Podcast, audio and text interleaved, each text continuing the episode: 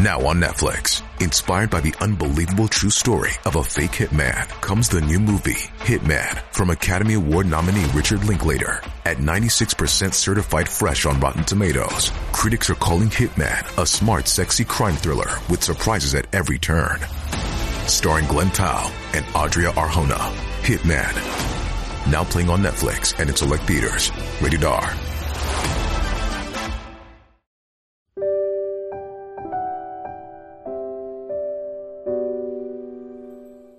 一花一世界，一叶一如来。大家好，欢迎收看佛禅。今天和大家分享的是，不要觉得有心栽花花不开，无心插柳柳成荫是很巧合的事情。其实它是一种水到渠成的事情，而这便是鸭子定律。在实际生活中，你将大量的时间投入到哪些方面，就会在哪些方面有所成就。一切身外之物。生不带来，死不带去，所以人与人之间的差距，并不是财富的多与少，而在于个人涵养与修养的高低。因此，想要让自己在人山人海中脱颖而出，不能只停留在幻想方面，而应该付出实际行动。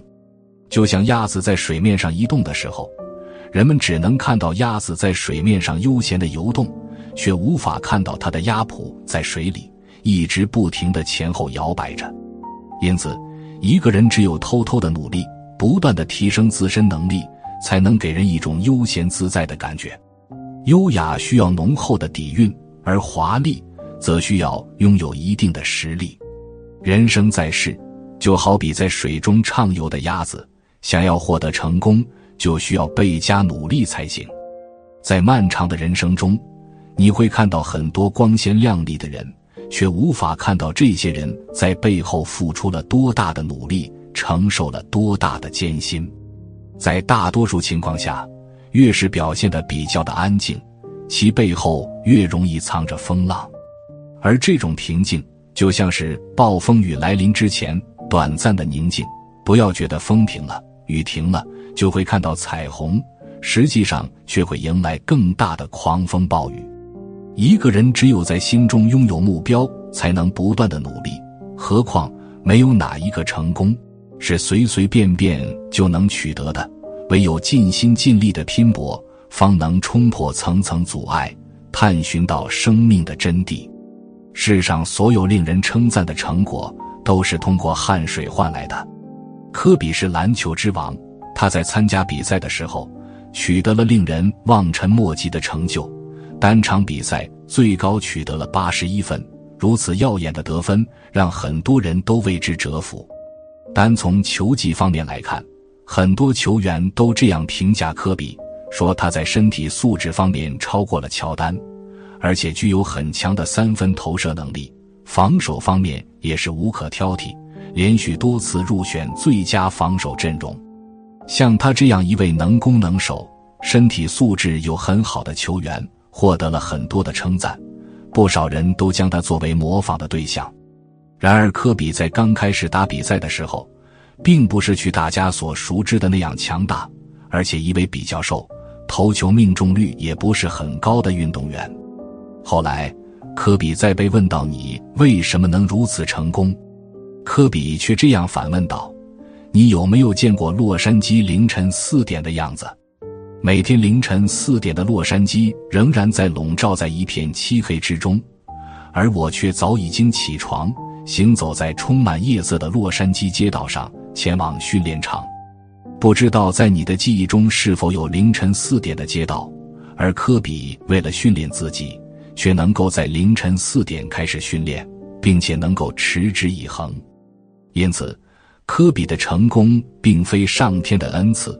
而是源于他自身的努力，可以简单的归结为坚持到底、不放弃、勇敢拼搏。吃得苦中苦方为人上人，每个开怀大笑的背后，都拥有一个咬紧牙关的不断努力拼搏的灵魂。所以，每个人都应该谨记这个道理：越想渴望自己被人羡慕，越承受别人难以承受的痛苦。只有朝着既定的目前不断拼搏。才能够在取得成功时露出自信的笑容。还记得这样一句话：真正使唐僧成为唐僧的事物，并不是他所领取的经书，而是通往取经的那条道路。在电视剧《西游记》里面可以看到，唐僧从西天雷音寺领取经书的时候，露出了非常灿烂的笑容。而这样的从容自在，往往是建立在重重磨难的基础上。在这个大千世界，没有什么捷径，唯一通往成功的道路，必将充满辛酸、苦楚、汗水。这就是鸭子定律，延伸其意义，就是说。人生的优雅，日子的丰盈，只是外表的错觉，其背后是披荆斩棘，熬过风雨，厚积薄发。五十多岁的我们到底过得如何？关键看后半段。能够先苦后甜的人生，一定是幸福美满的，也是做人的远见。一，坚持蓄力，才能好好退休。小时候学过一篇课文。小鸭子和小公鸡是好朋友，它们一起找虫子，一起长大。有一天，小公鸡掉进水里，吓得咯咯咯乱叫，翅膀也不听使唤了。小鸭子跳进水里，把小公鸡拖起来，送到岸边。老师说，做人记得像鸭子一样，愿意帮助朋友。回想起来，老师说的道理不全面，我们还得像鸭子一样。苦练功夫，在朋友需要的时候，自己才帮得上忙。否则，你看到朋友落水了，也爱莫能助。俗话说：“渡人渡己，渡己渡人。”不管是群畜还是独行，提升本领是不能缺少的。从某种意义上来说，群处也是为了提升本领，集聚人脉资源。七零后的我们，中年的时候依靠读书。获得了一些谋生的技巧，成群结队走出家乡去外地谋生，共有同学、老乡等，形成一个巨大的圈子，互相帮忙找工作、借钱、创业等。到了五十岁，依靠群体的时候少了，但是对于自身的发展却要求更高了。为了晚年的幸福考虑，应该要在六十岁之前咬紧牙关再走一段。积累养老金、存款、房子等。从社会的角度来说，一个老人能够管好自己，不给社会添麻烦，就是对社会最好的帮助。在家里也是对儿女最好的帮助。千万别停下来坐等变老，还指望儿女养着你，这样的打算注定会失望的。记住，七零后的一代人活成了不能全靠父母。还要给儿女依靠的人，要赡养上一代，却不指望下一代养自己的人。二，苦而不言，才能笑对生活。有人说，即使在最理想的条件下，鸭子也不可能成为雄鹰，无论其多么高贵，也无论其出于多么善良的动机。到了五十岁，人的层次就很明显了，命运如何也难以有大的改变了。看看你周围的人，就会明白，底层的人比比皆是，吃得苦中苦，方为人上人的道理很深刻，但是不现实。太多的人吃苦一辈子，但也没有成为人上人。到了老年，退休金很少，支撑不起诗和远方，这是常态。也许你在折腾不动的时候，发现自己还是农村的鸭子，和城市格格不入。别担心，人生有没有福气，拼的是心态。作家一书说过，快乐是一种心态，天堂与地狱其实只有一念之差。和我同村的刘大爷，一辈子走的最远的地方就是市区，连省城都没有去过。刘大爷六七十岁了，还在农村种地，每个月卖菜能赚五六百，到了月底他还剩余一百多。笑的就像捡到了宝一样，不知为何，我却开始羡慕刘大爷的生活了。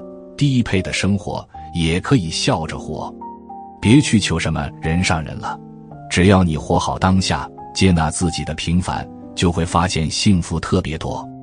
如果你手里没什么钱，就看看那些没钱还生病的人；如果你的孩子不争气，就看看那些啃老的人、违法的年轻人；如果你觉得生命太短，就看看那些活不到五十岁的人。我们总是比上不足，比下有余。不做别人，做自己，福气就在心头涌出来了。三，自由沉浮，才能顺风顺水。鸭子在捉鱼、小虾的时候，会使劲往下游动；鸭子在上岸之前，总有一个下沉的动作，借助水的浮力。人生沉沉浮浮，不也是鸭子在捉鱼虾上岸吗？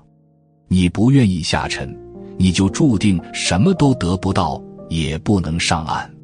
你不愿意浮上来，那还不得被憋坏了？幸福的晚年就是没有固定的模式。随时上浮，随时下沉。比方说，我们有机会大器晚成是幸福，我们只能退回老家生活也是幸福。两者比较起来，幸福一样多。最愚蠢的事，就是只懂得激流勇进，不能及时退让，把自己逼到了角落里。职场上做好分内的事情，不和年轻人争夺位置。能早一些习惯人走茶凉，社交上过去能吃吃喝喝，现在也能独来独往，拒绝聚会也没有什么不好意思。家庭上曾经你是顶梁柱，后来你要听从儿女的话，变成了配角。身体上该认输就认输，别硬扛着，主动减少消耗。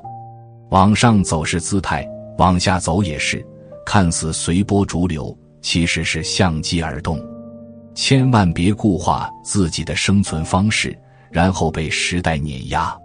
农村有句俗语：“煮熟的鸭子飞了。”五十岁以后，人生开始进入秋天，家庭、事业、爱情、育儿等开始成熟了，你要当机立断，否则得到的东西真的会飞掉。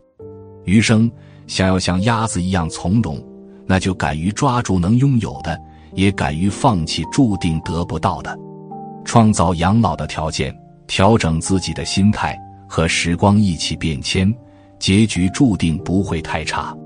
今天的分享就是这些，非常感谢您的收看。喜欢佛禅频道，别忘记点点订阅和转发哦，在这里你永远不会孤单。